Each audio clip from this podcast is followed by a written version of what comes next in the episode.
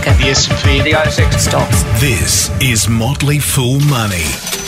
Welcome to Motley Fool Money, the podcast that is officially triple A rated. I'm Scott Phillips, and with me, as always, the doctor is in the house, Anirban Mahanti. How are you, Doc? I'm very AAA rated.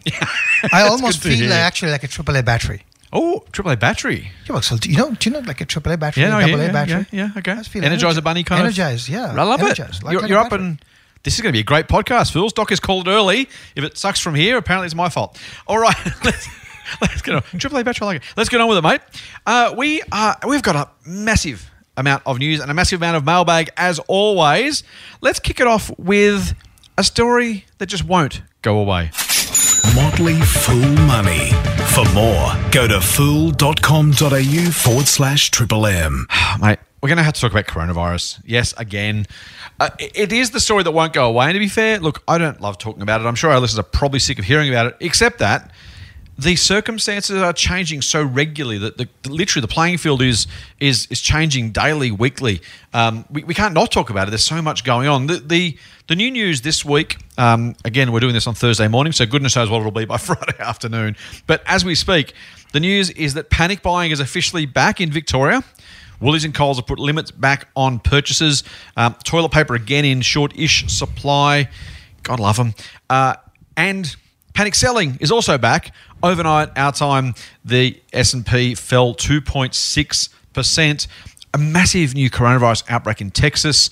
The numbers in South America, mate, are off the charts. It's it's a story that you know. I, so what I wanted to talk about really was where are we generally, but also I wanted to have a quick chat about where we are as a country, as an economy, given that you know we're, we're obviously a global citizen, both both in terms of you know the, our approach, but also our links with the rest of the world. On the flip side, maybe just maybe we're taking things too much to heart here, in the sense that. Yeah, yes, we're, we're doing it tough, but we're doing it better than, gee, uh, you know, probably 90% of the world's population, quite literally, if we, if we do it by numbers. Um, and certainly, you know, probably one of the better developed countries in terms of our, and again, whether it's luck or good management, the reality is our case numbers just tiny. So let's just try and break it down. Um, big growth in case counts around the rest of the world, and unfortunately in Victoria. Where are we sitting? What? How do you see the world, Australia, in the context of the coronavirus this week? Okay, that's a lot of questions. At, is. it- in in one. Start with the first one. Okay, so here's here's what I think. I think uh, the expectation. I think we. Okay, I'll rephrase. The setting the expectation that we're going to have zero virus. Yeah. I think is the wrong expectation. Right. And if that expectation is set, and if that's the goal, I think that's a bad idea. That's not going to happen. Um, I just don't think it can happen. Mm-hmm. Um, because there's always going to be some cases, and the moment you, you know, like, I mean, if you think that I'm going, to, if you think of it as sequentially, I'm going to get to zero. I'm going to have no cases for some time, Mm-hmm. and then I'm going to open the economy, and I'm going to hope that there are going to be no no uh, cases. Well, that is just pipe dream in my view. Right. Um, now, I'm not an epidemiologist, but I think that you know there might be virus lurking somewhere Mm. that you know that would want to get out, and then you know it manifests, and then it's going to infect someone, and it's going to spread. Um, that's what viruses do. If, if it was that simple, you know, we would have no viruses. Um, so I think that's that's number one. Number two thing I think uh, is that I think the moment any economy opens, I think we should expect the case numbers to go up. Right. When you say opens, do you mean opens to travel, or just simply opens as in allows things like cafes and restaurants? and Yeah, like when I say open, yeah, Yeah. you know, basically, you know, go from quarantine, Yeah, okay. stay at home, to let's you know have five people in the cafe to let's have forty people in the cafe. Yeah, well, right, I right. mean, you know, um, it's going to happen. Yeah. Right. And and the reason you're going to have now, I call case count. I've, I've been calling case count a bogey now for some time. So case count is a bogey in my view. Case count now has, is is a bogey because yes, the number of tests that are being done now versus that was being done three months back, Mm. there's a huge difference. Not just here, but globally. The Mm. total, you know, the, the testing has ramped up. So we'll do more Yeah, testing, you're going to find more cases. Yep. Yes. So that's true. So I think that's the bogey. I think what should be watched is what is the hospitalization. Right. How many people are landing up in hospital? How many people are sick? And I think the you know if I had a suggestion, if I could be actually running this show, uh, my suggestion would be that I think the messaging should not be around case counts. The messaging should be around if you're feeling sick, stay at home, get tested. Yeah, do right. not do not go around. And even even if you're feeling sick because you have fever or you know you think you have the flu but not COVID, just stay at home. Um, I think that the messaging around the simple things that can be done should be the focus instead of the messaging that oh we are going to get this to zero and then I think that is where I think is the is the problem. So Right. uh, it doesn't surprise me that there's outbreaks. It doesn't. In fact, I would almost predict that there'll be more outbreaks two weeks after the school holidays Yeah. Okay. Because I mean that's what happens. I mean, Yeah, you know, right, the right. more people travel, the more there's going to be stuff that's going to be happening. People, if other people are staying at home, Makes well, sense. You know, you can make a choice. You want to stay at home and not do anything. Uh, I, I- think, as I've said before too, the whole point of the quarantines and the stay at home was to reduce the peak. Yes. It's not elimination. Yep. It was to reduce the peak, reduce the peak, get your systems ready, get testing there, you know, get people to have a better understanding, buy yourself time. Yeah. Right. And I think those things have happened. I think so. I, I think forgetting the basic things and then going to that strategy is not. So yeah. So I think you know I I'm not that concerned. What I would be concerned if I saw a huge uh, uptake in hospitalization, huge uptake in surges, especially those that you know are um, uh, untreatable, are not being treated, or going onto ICU. We have zero ICU cases now, Right. right? As far as I understand, Yeah, yeah. there are zero ICU cases. Hospitalization is down, I think, everywhere uh, where there's testing is happening. So I, don't know, I, I think this is sort of the natural course, and this will be the natural course until there is a, um, uh, a vaccine. Um, that, that's what, what I think. And then the market is going to be jittery because, you know, well, uh, there's a, more cases and clusters are news, right? Nobody's going to tell, nobody's going to say, oh, look, the death count is low, or the death count is not increasing at that rate, or because that's Yeah. good news, Yeah, right? right, yeah. Uh, nobody's going to say that, you know, we only had one death, Yeah. uh, right? And again, I, I'm not saying that, you know, that death is not important. What I mean is Yes. that, you know, it's not like you have to weigh the relative impact, Yeah. right? And I think so. That's what I think. I mean, you know, I think we should be focusing on those aspects. I think that's the hardest part for me is, in the messaging is that it's very hard. Look, I, I don't, you know, I, I, I take my um, brickbats happily at our politicians when they deserve it. I think the pollies generally of either party of state and federal persuasion, um, they got a tough job because they had to come out and, and, and pretty much do the, the fire and brimstone stuff early on just to make sure we all knew and to justify the really relatively draconian and largely you know unprecedented sort of restrictions that we had.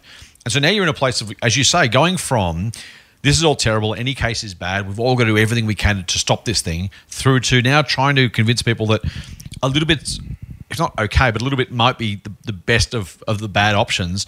Um, we'll take a little bit of COVID, we'll take a little bit of better economy. There are, as I've said many times, COVID policy is not health policy. Health policy is not public policy. There's there are impact economic and even even you know health wise, both mental and physical health of being isolated of of losing jobs. I mean, there's a there's a much bigger policy story. It's a really nuanced story that I don't. I'm glad I'm not ScoMo. I'm glad I'm not uh, you know state premier. I'm glad I don't have to try and talk exactly as you just said that story through, which is, and it's you know it's kind of realpolitik. It's literally a case. You know, we we we have 300 people die on the roads every year. We could stop that tomorrow by stopping all driving, but we don't. We implicitly accept a degree of honestly deaths and injuries, which is again like a. It's a really difficult conversation to have out loud, but that's just the reality, right? And at some point, I, I don't know. I don't know how you do it with, with a virus, but as you say, if, if eradication is not possible, then we are now in the in the case of how do we best manage its existence and without destroying the economy uh, with all of the much bigger frankly and as as as kind of second and third order as they are much bigger health implications if we have 15% unemployment for 3 years we'll have many more people die of suicide or malnutrition or, or hunger or uh, you know, not having enough literally shelter. I mean, those things are really meaningful. That actually may eclipse the, the death count from COVID. So it is a really difficult policy conversation and policy communication, I think, for the, for the guys in charge.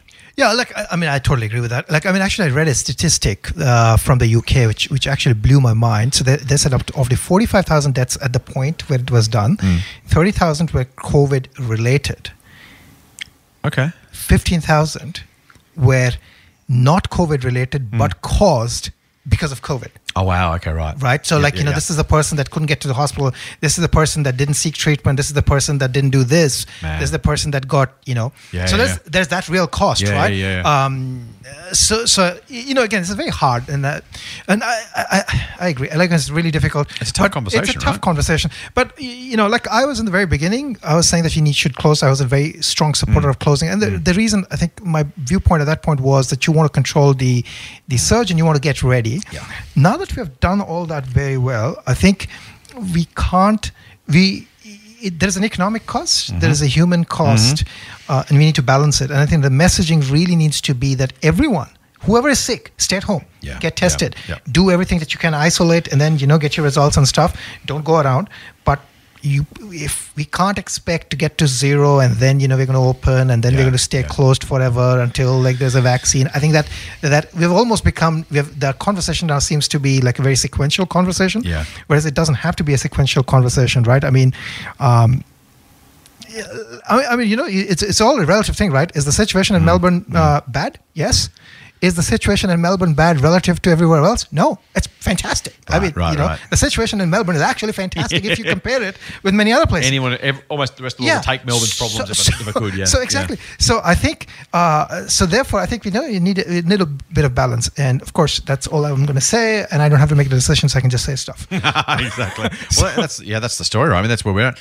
Um, the it was a fascinating. I heard during the week. Actually, was talking to um, uh, well, I won't name drop, but I was on I was on two GB, um, and I think maybe uh, three AW Money News last night. Uh, so Wednesday night.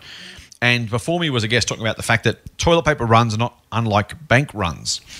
and I thought it was an interesting kind of approach. So just kind of moving to the current situation of the, the, the, the psychological impacts, right? If you see that the April sales, just to, to change a little bit, the April sales numbers for almost every retailer down enormously. Uh, Down, I I think total retail spent 18% in the country. May was back up 17%. And yeah, to some degree, that was absolutely the fact we closed the economy and then started reopening in May. The rest of it, though, seems almost more psychology than the actual physical availability of products to purchase. There's some sense that we kind of all freaked out in April, and we kind of all just got back to business in May. Um, without, without, yeah, yes, there were changes to opening, opening to close. All that stuff is true, but it did seem pretty kind of, you know, like we kind of just got used to after, after the shock. The shock wore off. We kind of just got back to back to business, back to work.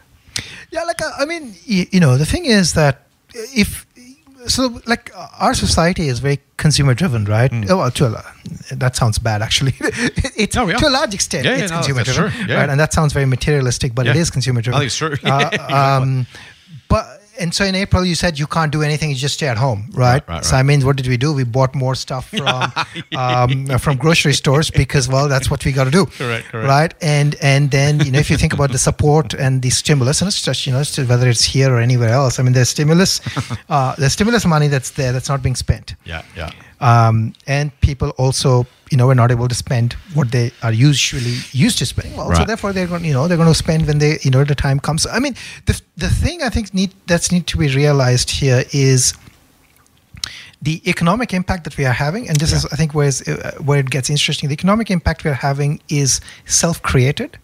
It's not a financial problem Yeah, right, right. it's not. It's not. A, in fact, there is an oversupply of money because Yeah, Uh, every reserve, uh, re- you know, reserve bank or central bank has basically said, "Okay, I'm Yeah, gonna just yeah, throw yeah. whatever I've got at you, like the whole kitchen sink, or maybe double Yeah. the kitchen sink Yeah, yeah. at you, so that you know stuff stays alive, right? Yeah, yeah. So this is not a financial problem. It's not like the financial markets have choked.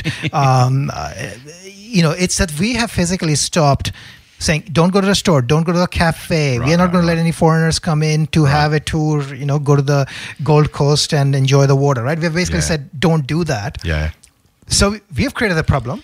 And as we open, Yeah. Mm. I would expect stuff to get back to normal because it's not like there's no financial shock in Yeah, that yeah, sense, yeah. right? Which is very different from a GFC type scenario where um, Well, the money evaporated. where money yeah. evaporated because of you know Yeah, yeah. right however what I would, I would say is that if we if we continue along this path for too long we will create a problem Yeah, right. Okay. right so if we continue like this for like six months eight months a year like you know okay you know this is the new normal then Mm-hmm. then we you know i think we will we will be creating more problems Yeah. by just doing that so that's i Yeah, think the yeah. balancing act that needs to be done That's the hard part, uh, and it is difficult, as I said, because of the way we've we've as a as a society we, we, we went so hard on the message early on having to wind that back and then ask people to be nuanced about it is, is a tough ask. Um, mate, we are okay. Everything is okay. We are now officially, or still, more to the point, triple A rated according to the ratings agencies Moody's. Now, the headlines screen that, and you kind of go, "Yeah, that's good." No one, no one wants to be told they're terrible. Everyone wants to be told they're great. So, pat ourselves on the back. And then I remembered that Moody's also uh, were the ones who rated the collateralized debt obligations, the CDOs that went absolutely belly up during the GFC and caused the whole palaver. So I'm, not, I'm never quite sure whether I should really pay attention to ratings agencies. It's always nice, as I said, to get a positive result. But man, when you look at the stuff that was AAA rated during the GFC, it doesn't exactly fill you with confidence. That being said, the US is still, I think, AAA or so AA or AA plus or something. So we're better than them if we want to take a bit of a, uh, a victory lap as a nation. More importantly, what does it what does it actually mean for us? What does it mean for the economy? Is it relevant at all? What, what should we take from what Moody's said about the Australian government's credit rating? Uh, well, well, as you said, it's you know uh, we should take it with a bit of a grain of salt.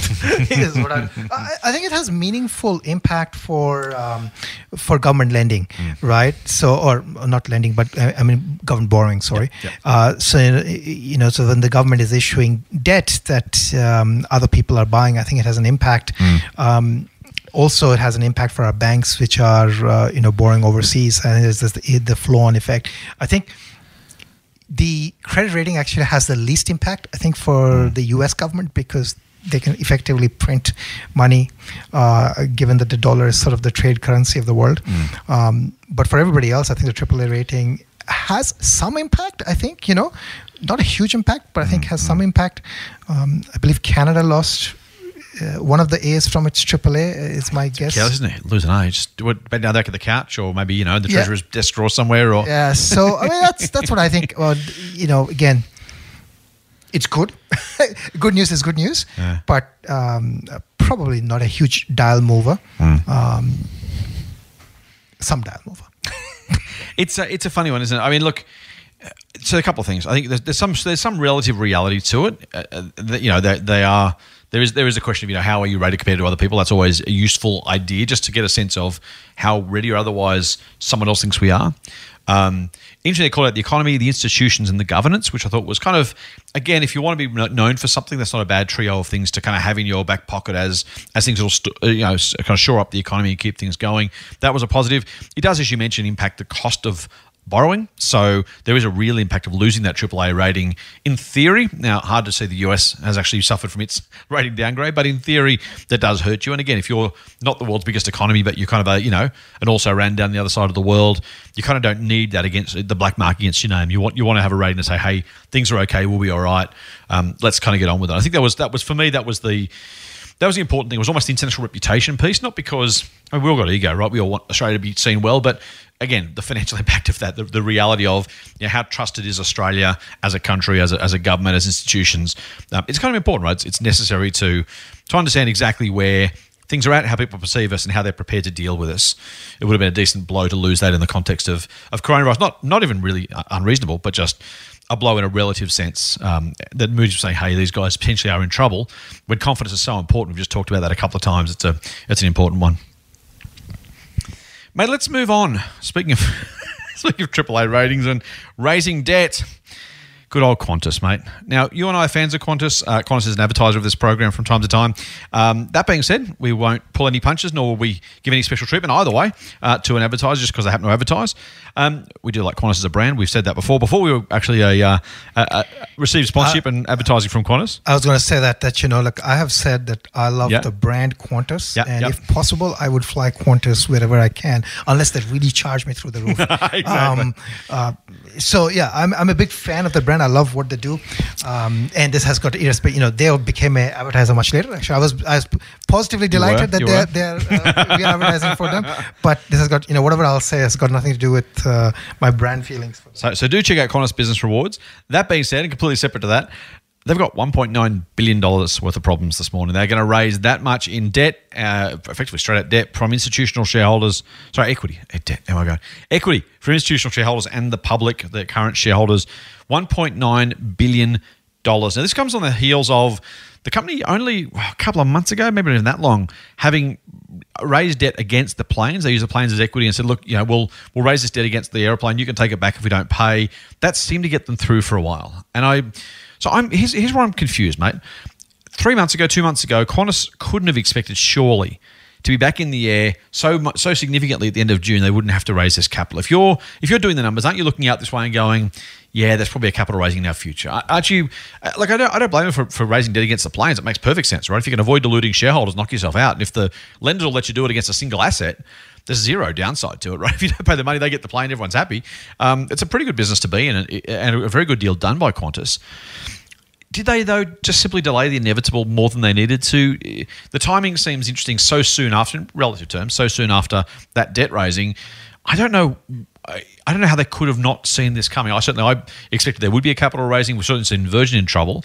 Where's how do you how do you kind of see Qantas's capital raising now? Also, we should say is it sacking six thousand staff? I think is the number. So you know, really significant personal cost. And again, in the context of JobKeeper actually already being provided by the government, right? So this is when you're laying people off in the JobKeeper period. That tells you a lot about maybe where Qantas is seeing itself financially, cash flow wise. Alan Joyce saying that things won't go back to normal for years is the is the phrase he used. What's your take on, on the Qantas news?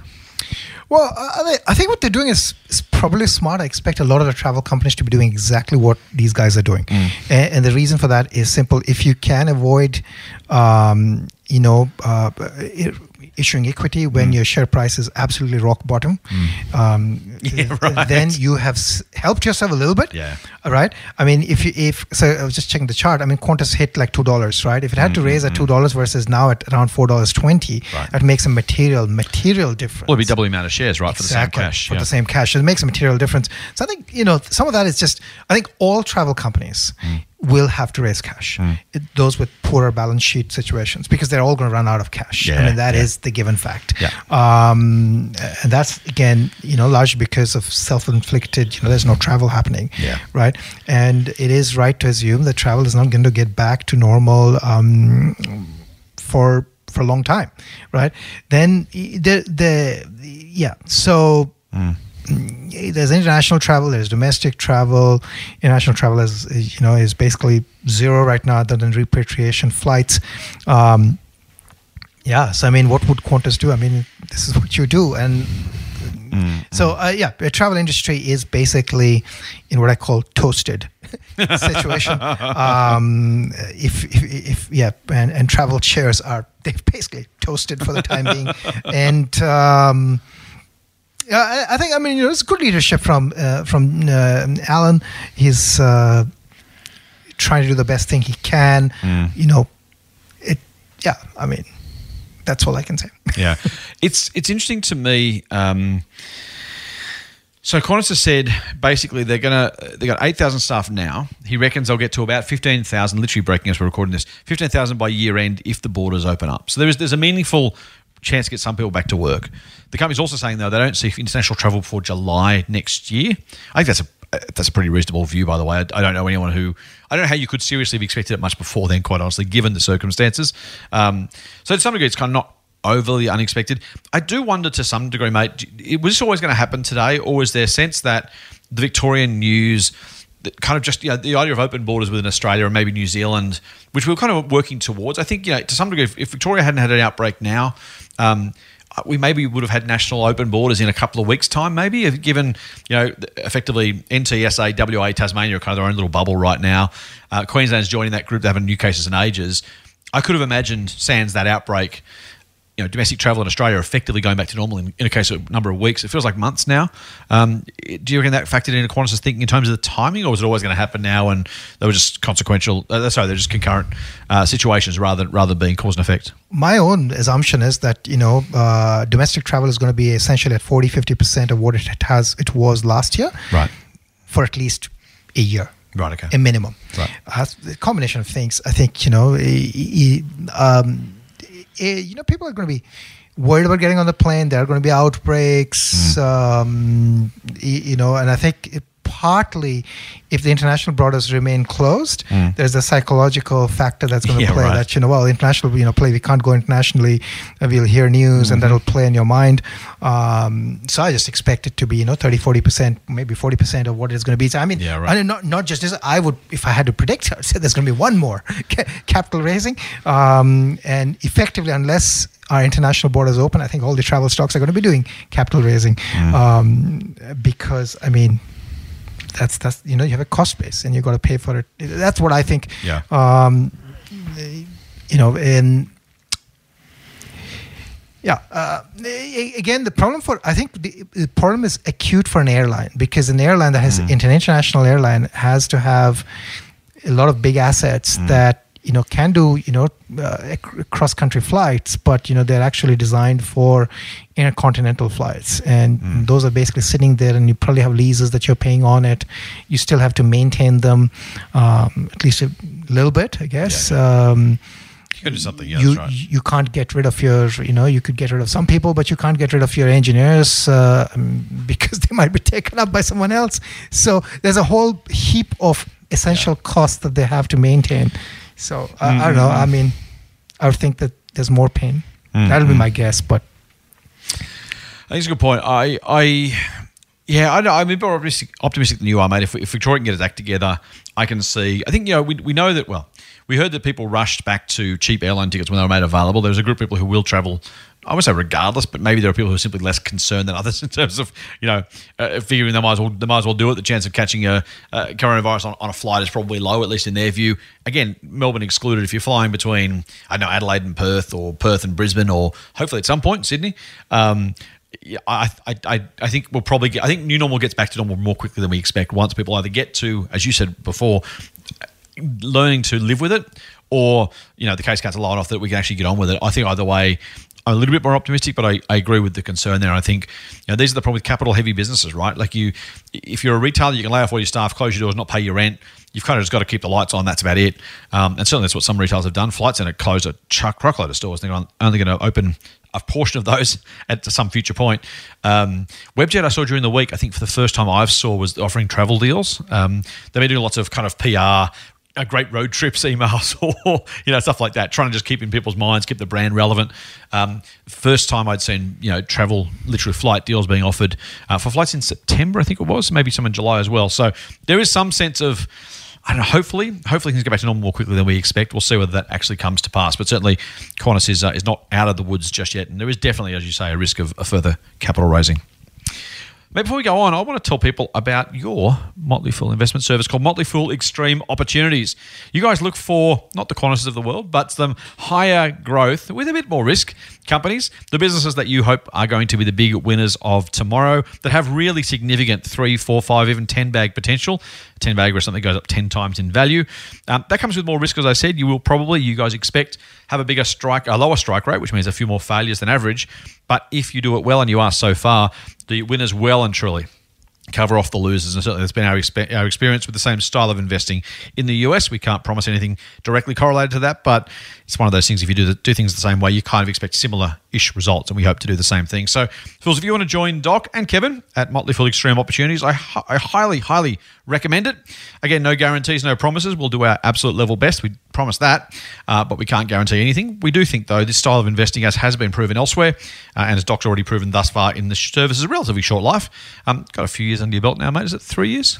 it's a little over three. Oh, it's actually no, yeah. So three years and twenty five days because it opened June one. There you go. So, So th- we're recording on June twenty fifth. Give Doc a give Doc a three year birthday present. Go to fool.com.au forward slash EO podcast uh, and join Doc and Kevin at Motley Fool Extreme Opportunities. And as I say every time, for a stupidly cheap price. So go and have a look. Fool.com.au forward slash EO podcast. Okay, mate, let's go to um, let's go to a bit of I don't know if it's good news or bad news. Certainly, it's growth news. After we've talked about we talked about Qantas and coronavirus, Amazon, the big juggernaut, the share company I own shares, and I assume you still own shares in the company. Um, it, Doc's nod, here for those who uh, aren't watching this on TV because it's not on TV. Um, the uh, Amazon is planning to open a new distribution center in Western Sydney, the size of 27 football fields. Now, it's been one of those sleeping giant kind of stories. Everyone was freaked out about Amazon when it first arrived. Everything was going to go to pot. The whole world was over. Um, retail was going to get swept before it. In the event, it's kind of ticked along okay. Kogan's been the big story. Uh, a couple others. We'll talk about another one in a minute. But Amazon, maybe if you're if you if you're an optimist or simply someone who's just watching these things carefully, if you open a 27 football field size distribution center in Australia, you're not planning to go away quietly, are you? Uh, no, like Am- Amazon is is a fascinating company. I still hold shares. Um, I haven't actually added to it in, in many Me either, actually. which uh, uh, which sometimes actually when I rethink about it, uh, think about it, it, it actually makes me wonder. but but uh, yeah, so. I mean, if you're opening a big distribution center, it looks like you know you want to make a big push um, in in Australia. I mean, Australia is actually an interesting country for many American corporations because um, we we have consumption patterns that are very similar to the U.S. right in many things, and you know makes sense. Uh, we are also similar to, I guess, the U.K. Uh, and therefore, you know, if Amazon thinks that they have a meaningful share in the U.S., uh, you know, they may be able to get a meaningful share here. Um, yes, we are uh, many times smaller than the U.S., but why not? I mean, um, for a big business like that, which needs growth, um, it is going to look, be looking for growth and so I guess that's a, that's a way of signaling that we are interested. We are going to increase our commitment to Australian customers. It's a lot Uh, of warehouse space if you don't get the sales, isn't it? yeah. so, um, Focuses the mind. focuses the mind. Um, uh, you know, they'll try to push more Prime subscriptions. I guess. uh, you know, same day shipping and all that. Um, I've actually used a little bit of their services a, little more than I usually do during uh, Okay. during the quarantine. And you know what, what I what I found is uh, they don't offer as much as many sales on things Yes, as yeah. um, as uh, a Coles or Woolies does. Like you know, more often than not, you actually land up paying more. Yeah. Uh, which did bother me. Most of the time, I did it because of convenience. But you know, now that Yeah. we are going back to uh, back to a shop, there there is that uh, question. So I have noticed that they're not as price competitive here. So maybe the warehouse is a way of getting price competitive, which would be interesting from a consumer point of view. It would be very interesting. I think so. I think I, I'm fascinated by the, the Amazon. Like I'm an Amazon shareholder, as I said. Uh, also, a Kogan shareholder, by the way. And that you know, I, I don't think it's a winner takes all story. But I think you underestimate Amazon at your absolute peril. One thing's been fascinating about Amazon, mate. They seem really. They've opened here almost to have something here. It's my sense, right? They've never really pushed hard.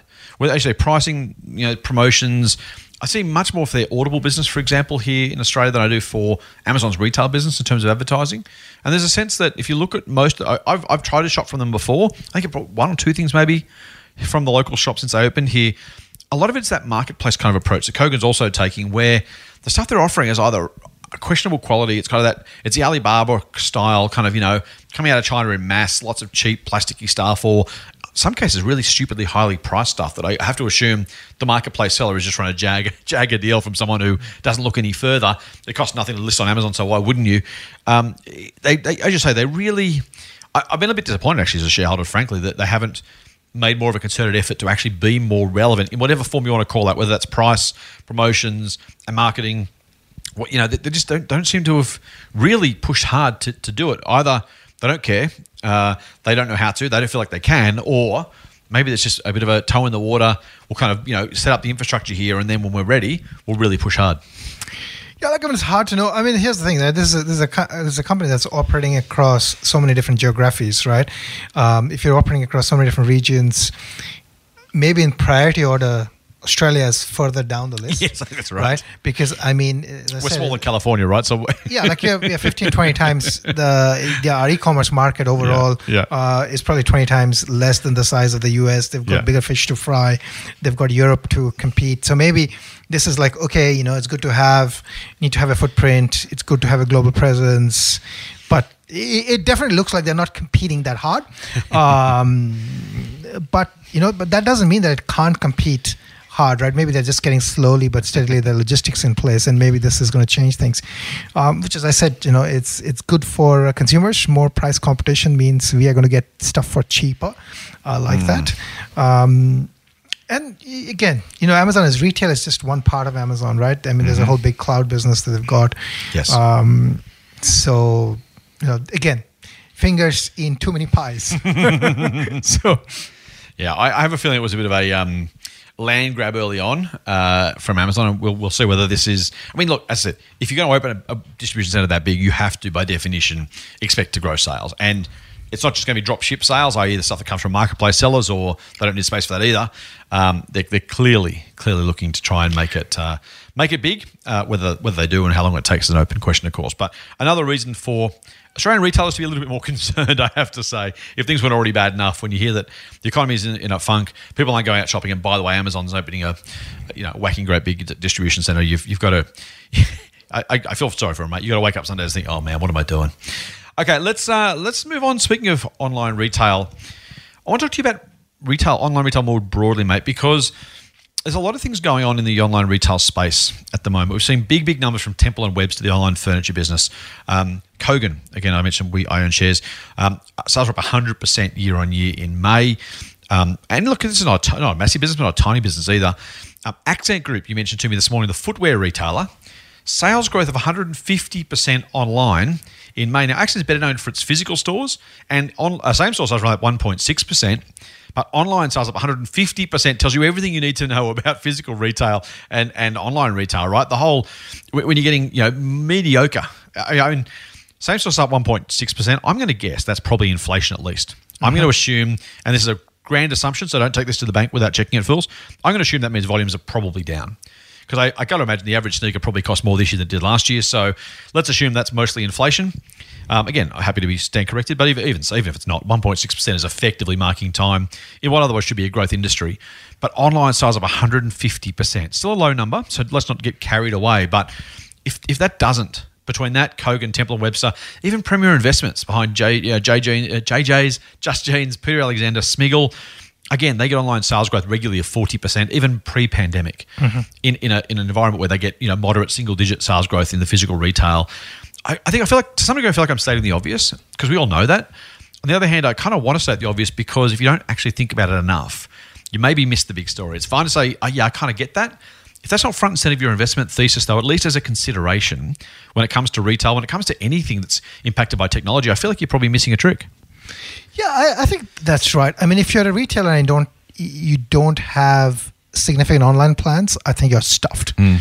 right? it's fair to say. Yeah. Um, uh, on the other hand, you know, some of these numbers, I think we need to be cautious about a couple of things, right? One is if people needed to buy something and they couldn't buy it anywhere else, mm. well, they're buying it online. Yeah, right, one. right. So it, it's a there's this old shift of sales, right? You know, you're probably going to. So how much of your physical retail sales have you actually shifted online is yeah. also the question that you need to, yeah, to right. need to address right uh, without taking away anything about the or you know the great online sales numbers that are coming through and um, I mean generally though I'm, I'm I am very happy when I see a retailer that is delivering online sales growth because I mean in, yeah. in this day and age today it's not really hard for a business to have an online presence. There are lots of tools. You can set up your, you know, business on Shopify mm-hmm. or whatever you want to, right? Yep. There are platforms on which you can basically take whole platforms mm. and basically just launch your online sales. Yeah, yeah. Right? It's not tough. So I think not doing it is criminal, right. and doing it well, I think, is important. And then those numbers basically show that. So, I mean, you know, I'm uh, great on this company and, and yeah, good for yeah. their results. Ask me. Let me um, let me kind of drill into that a little bit. You talk about obviously the need for online retail, and and you know it's criminal not to be doing it. I completely agree with all that.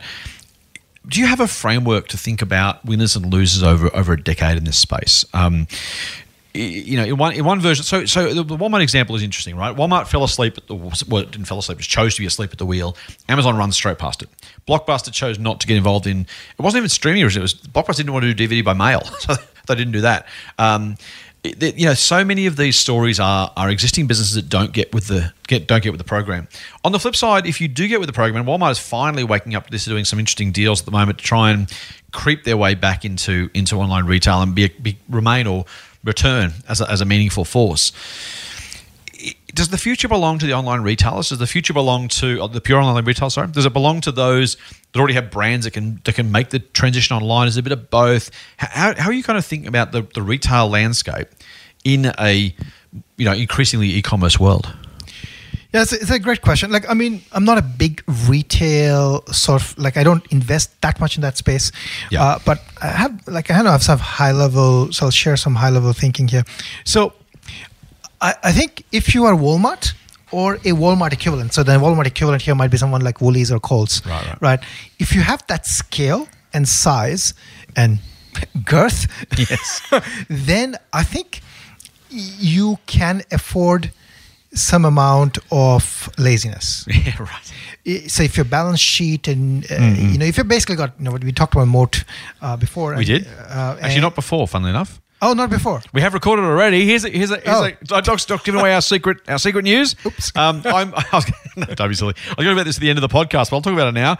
Um, this is our last uh, uh, in the moment podcast for a couple of weeks. I'm going on holidays, so I'm going to be away from this Sunday for a couple of weeks. We don't worry, don't don't stress.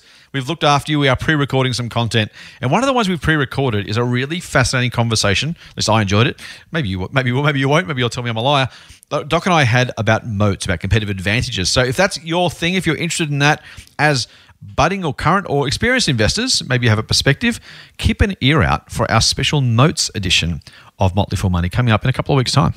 All right. So now, now that you know that, so it, it, maybe, maybe this is a forward reference, so, which yeah, is not right. necessary. But but Spoiler alert. Yeah, spoiler alert. But businesses that have some sort of fo- form of moat, I think they can be, they can afford to be. It's not a great idea, but they can afford to be asleep on the wheel Yeah. without killing themselves. Yeah, yeah. Right. So Walmart could be asleep at the wheel, and then you know because of its huge distribution and you know its just sheer size and Mm-hmm. its presence in you know so many different parts of the world and in the US, they can actually take the time to actually set up their online strategy.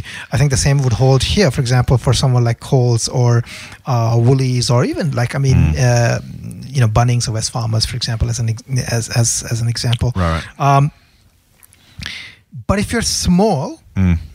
you can't Yeah. because your balance sheets are weaker. You don't have that much cash. You probably live day to day. You got to get it right, and you got to get it right quickly. You got to get it right and got to get it right quickly. So I think that's the distinction, right? And and so I mean, there's probably like you know from an investing point of view lens. Like again, that's not my Hmm. uh, specialty. Like I, you know, I focus more on higher growth sort Yeah, of thing. yeah. But if if you want like a re-rating type of uh, that's a silly word to use but you know you Hmm. want a revaluation or a, you know you want a company that is a turnaround play but maybe one to look at is this okay is a woolies turning around or is a coles turning around because they have the opportunity to turn around and therefore you can bet on that. Um, i think it's like a uh, a possibility. And the same thing with you know something like walmart as you as you as you said. Um, for all the others, I think like you know not ha- not doing online is basically suicidal. Yeah. it's basically suicidal for like the, the smaller end. And again, you know how you define small and things like that. Now, uh, I would say that if somebody has a brand, I think that is also a form of strength, and it allows you Yeah. a little bit more flex. Again, depends on how much you know. Everything is a brand, right? But not everything is a Coca Cola. Like and Pepsi is a brand. Yeah, Coca Cola is a brand, but is Pepsi the same as Coca Cola? maybe, maybe not. That's a debate Right, right, right. that you can have. But um, again, you know, you know, if you have a brand strength, it offers you a little bit of a, you know, protection and ability to uh, defer and delay. But for Mm-hmm. small ones, do not delay. And and, and pure online, I think, Yeah. Mm-hmm. has a beautiful future, right? Whether it's online furniture or online everything, Yeah. uh, I think that has a beautiful future because they're going to be stealing share from mostly, I think, Yeah. from these smaller. Uh, companies Mm. businesses that are not going online quick enough Mm. right and to have an online presence that is is the right presence. If I compare Harvey Norman's online furniture sales with Temple Webster's, for example, now it's Temple and Webster's a, a recommendation of ours as a share advisor for full disclosure. I don't own any shares, nor does the Fool. Um, I don't think, do we? We might own one of our portfolio Um, servers. Actually, I might, no, I might retract no, that comment. no, we don't. no i think we do Okay. uh, probably because we might have recommended it in a, A portfolio service. service. Yeah, there you go. The fact I don't know that is, gives you a good uh, a good sense that I'm not doing this just to pump up our own tires. Um, the the uh, Temple Webster, you know, the, the online shopping experience is just phenomenally better, and it's a you know, online retail is not just putting your products on a website. Uh, uh, It sounds obvious again, right? Really important, but the companies that get that, that understand it, will actually are, are making it work, will will have a huge advantage. That that that sheer reality of how to do online. I mean, if you look at, I mean, I actually I actually quite like Harvey Norman. I quite like Gerry Harvey. He's a bit irascible and he's a bit uh, quotable, but I, don't, you know, I think he's he's done a fantastic job. He certainly deserves all the plaudits over forty plus years of of professional success. But their website still looks a bit 19 well maybe uh, maybe no, maybe, two, maybe 2005 right everything's in a box all the products are there you can choose them you can select them you can search them it's all fine it, all, it works it's functional completely functional you compare that with Temple Webster's website though the way they're selling you furniture the online experience is in- incredibly different and we shouldn't underestimate that right the same as a physical shop you know, two, two different retail physical stores are very different things. Um, getting it right online is, is really, really important. Interesting to me too, mate. You're talking about the power of incumbency or the power of just simply yeah, strength, size, balance sheet. I remember, so I used to work at Woolies way back in the day. My first job out of uni, uh, I worked in a, I worked in a Woolworths bottle shop as the assistant manager, and then I moved into the head office and worked there for a while. And I still remember the bloke who was the guy, literally the guy, doing Woolworths online shopping at that point. It was called Woolworths Home Shop. Now this is more years ago than I like to talk about, but they were there early, right? And they weren't doing much with it, but they were there. And Shopfast was one of the big online brands at the time. Went went broke uh, in a different life. I was an account manager for that. I, I went to a massive. They had this great big office on uh, Circular Quay in Sydney, overlooking the quay. I, I kid you not, it was the. So this is '99, surprisingly. Um, bean bags on the floors, big floor to ceiling windows, beautiful views, cappuccinos everywhere. Like this was just like this was this was tech. This was like it was all happening. Um, and they were they were taking the lead. Woolies and Coles kind of just just hung around, just just enough to be relevant, have an offering put their toes in the water. They didn't need to get big quickly. And to your point about, oh, I mean, the point you you you, you um, confirmed it, the the getting it right and getting it right quickly thing. Shopfast was just early. Like they were they were fundamentally just in like a whole lot of companies, just super early. There's nothing wrong with the offering. They just burned too much cash because they couldn't get enough people to use the service at that point. 99 internet's kind of okay-ish. Um, you, you, know, people just weren't doing it yet, and so you know they and they went broke. They just ran out of money. The dot com crash happened. They couldn't find any more funders. They went from like, kid you not, a, a, a flash office, massive plush office in Circular Quay. They're eventually above a Campbell's cash and carry store with two people to a desk. The last time I saw them before they literally were shut down. And you kind of think, you know, Woolies got to, and Woolies was there the whole time. Now, coming out the other side, yes, Amazon's going to try and do groceries, Kogan's trying to do groceries. Everyone's kind of seeing it as an opportunity, but Woolies now have 20 years of experience on this stuff. That you know they've accumulated that without investing too much, investing enough to make it work, using the stores, growing slowly as it made sense. The, the power of incumbency, if you're aware of it and nimble enough, in you know, which is an oxymoron for for a you know ASX 20 company, but nimble enough to be able to just turn the tap on when you want to and ready, you know, being there you know, being able to burn some cash just to be in the game, just to make sure you're at the starting line in the final. You have to win your heat, but if you can be in the final, then you've got a chance to win and put, put the resources at, at your disposal. I thought it was an interesting analogy to how the big guys can do it well when, you know, in the flip side, Walmart just did a horrible, horrible job and were left left in the dust. Um, should we move on? Let's move on. All right. I want to talk about brands again, mate, in a, in a very different way. Now, this is a very touchy subject. And when I talked about this with you this morning, we both kind of went, oh, it's icky. Should we touch it? Um, not because we don't have a view on it. We, we do. And, uh, you know, listeners will know I, I, particularly am not scared of sharing my views on almost anything, uh, much to my probably, uh, I, my, my, PR manager will probably suggest I don't, but I do. I don't have a PR manager, by the way, unsurprisingly, given the way I talk about this stuff. Um, it's in the news this week that Nestle is planning to rebrand its Redskins and Chico's confectionery because of the potential negative connotations of those names for some communities. Um, for those who haven't followed the news, Redskin can often, often be a slur used about Native American people, and Chico's can be apparently, I think it's in South America, um, a slur for Latin American people. Now, uh, you know, I don't want to get into the PC, non PC, change label, don't change label. I have a view. Doc, you probably have a view, I imagine. This is not the place or the time. And frankly, there's no point alienating our listeners for the hell of it on something that isn't right now super, super valuable. I'm, I, I may talk about it on Twitter over the next week if I, if I get the urge up. But I don't want to talk about that now, mate. This is a business podcast. And so what I want to talk to you about is the implication, the, the, um, the, the reality that companies now find themselves in. We're in an era of social media, an era of, you know, a very it's very easy for a storm to brew up over I won't say nothing because these aren't nothing issues, but in a way they couldn't have done in the past. And and companies need to be really, you know, particularly global companies, really, really aware of the implications of what they're doing and how they're doing it, what they choose to do with themselves. And so I just want to get your general thoughts about kind of where we are in the world of corporate social responsibility more broadly. Now, there's a whole lot of terms around this. There's ethical investing, corporate social responsibility. There's um, uh, what is it? Conscious capitalism. There's a whole lot of labels, right, which basically talk about the way a company exists and is perceived by its community. I don't think this issue was it was here ten years ago. It certainly wasn't here twenty years ago.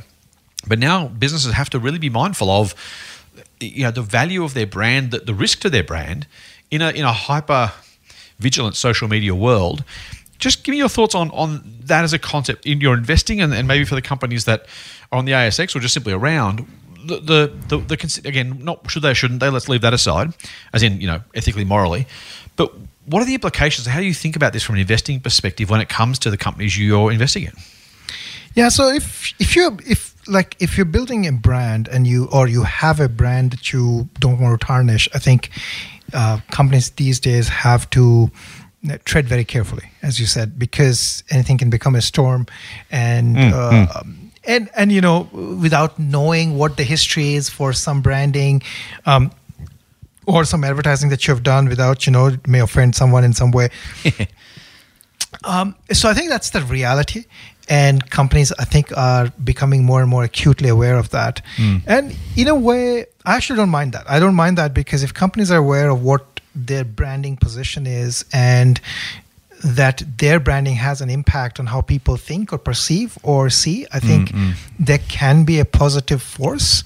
And whether or not there should be a, co- a positive force is a different thing. But I mean, another, uh, I mean, I think this becomes very important if you think about what a company is, and mm. and and this becomes important because if you think about what a company's brand really reflects, it really reflects to some extent the people who work in that company. Right. Right. So, in a Yeah, yeah, way, right, right. in a way, it therefore reflects what those people want to do, what those people are, you know, thinking about the business, and you know what they their future goals and aspirations are, and you can use that to some extent to uh, position your investing. Um, al- although again, you can't make that a sole factor. um, so that's really what I what I think about it. I, I think there are certain things that I think certain brands try to try to create an image of what they are. Right? I am Mm. yeah. a purveyor of this thing. I want to protect that. Right, right, right. I think this is important. Right? Where the I basically Makes is sense, the company. yeah. And and I think if that becomes a movement, then you can use that movement.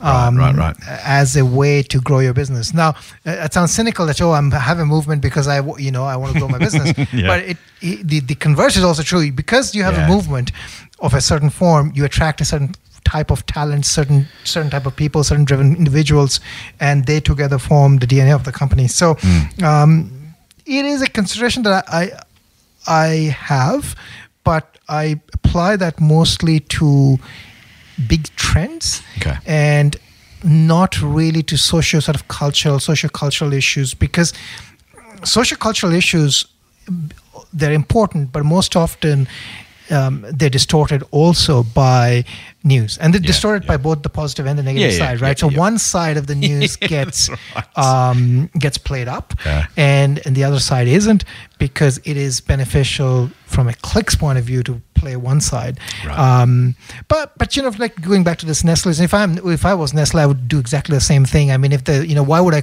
court controversy if I can Yeah. avoid courting controversy? Yeah, Then I'm a responsible corporate citizen, and therefore I just do that. And I think that I think from their point of view, I think that uh, that move makes sense. Why get into it? It's funny though, you know, like I think that's exactly right, except that in this hyper, hyper partisan world these days, making the changes caused its own controversy by the people who don't think they should have changed the brand. And so we've had people like Senator Matt Canavan out today saying, again, Thursday morning, saying they shouldn't have changed. If they don't like it, they should get someone else make the brand. And, you know, there, there's very much a sense that you simply, you can't take, Maybe maybe that is the point. You, you can't not take a stand, so you might as well take one and, and just wear the fact that you're gonna you're gonna get hit either way. You leave it, you get hit. You change it, you get hit. You just kind of kind of weigh up which way you want to, which way the wind's blowing, which way you want to stand. Maybe purely from ethical perspective, maybe as you say, for the combination of ethics and business reality of hey, you know, who do I want to attract both in terms of employees and customers, and how do I want that to work? Uh, look, I think for me, I. I think it's it's a challenging one, right? I think it's really important to understand purely again taking out the ethics and the morals of it, purely financially. Important to understand how important these things are, right? Philip Morris or Altria, the cigarette company, was the most successful company in the US in I think the 20th century from memory, certainly more recently as well over the previous 50 years. I don't know up, up to what date. It might have been 2015, 2016, something like that. Was the most successful company in the US, right? Financially you can't argue in any way, shape, or form they did anything to change the way they did business in a positive way. They didn't start going into healthcare. They didn't. They didn't stop making cigarettes. Um, now they did other things as well. And you know, I don't want to get an argument about Altria, not with you necessarily, with anyone who wants to defend them. Um, but you know, to some degree, they made money exactly the opposite way, right? They didn't care who they annoyed. They didn't care how they were seen. They didn't care. They just simply made cigarettes. for People who wanted to smoke cigarettes and or were addicted to them. To be fair, um, but they simply choose. They chose not to, you know, do anything about it. They simply, this is who we are. This is what we do. We'll keep doing it. Make a lot of money doing it. So there are ways to make money in both cases. I think I would just say, for what it's worth, as an investor. It's kind of trying to work out where is the market, who are the people who are buying, who are the people who are joining the company. As Doc says, um, are you getting the right people as customers and employees to make money? And make more money in the future than you are now? And for some people, the answer is no. Nestle chose, for all of their reasons, not to and to change things. Philip Morris kept making cigarettes because, hey, it was profitable and why not? And again, we can have a moral and ethical perspective on that, but purely financially, that seems, that seems almost arguable that it was the right decision for them and helped them make a, a lot of money for their shareholders. So I, I got to say, I think, you know, I'm I have my views on certain issues, and I'm happy to see some changes on some issues from time to time, uh, without without wanting to delve into the issues themselves. Just because I think that makes some sense, right? It's it's it, yeah, it's always, it's always it's always nice to see a company that aligns with your own values, right? That's always that's always good. But again, that's kind of what they're doing and why they're doing it. Um, I just would caution people a bit like I've talked about ethical investing in the past. You know, just because it aligns with your preference as as a, as a person doesn't make it a good or a bad investment. Nor does it happen the same same in, in opposite direction either. Mate, I reckon that wraps us up. But how about we come back on Sunday? Oh, we always come back on Sunday. That's not new. Okay, fair enough. You're really my surprise, mate. Oh, okay. Fine. But it's We- not a surprise anymore. We will be back on Sunday, Fools, with a special, because we do it, not special because it's unusual, mailbag edition. So come back for that. Before we go, don't forget you can and you should, I think, subscribe to the Triple M Motley Fool Money podcast through iTunes, your favorite Android podcast app, or of course, as our listeners know by now, Doc, we're on podcast one, which is pretty exciting. Now, how many stars should they give us? Six? Six. Six? Yeah. Can you do that? I don't know. Maybe. Give it a try. Only if it's out of six, though, not if it's out of ten. Yeah. Well, six out of five. we go. Give us a six star rating if you would, Fools. If you can't, at least five. Come on, that's a 20% discount. Um, 17%. Of course. And please leave us a review. Do tell your friends who couldn't use a bit of foolishness in their lives. Hopefully, a bit of education, hopefully, a bit of fun along the way. And of course, speaking of foolishness, you can get some to your inbox by joining us at fool.com.au forward slash Triple M. Triple M. That's it for this week's Motley Fool Money. We'll be back on Sunday with another dose of foolish insight. Fool on. Full on.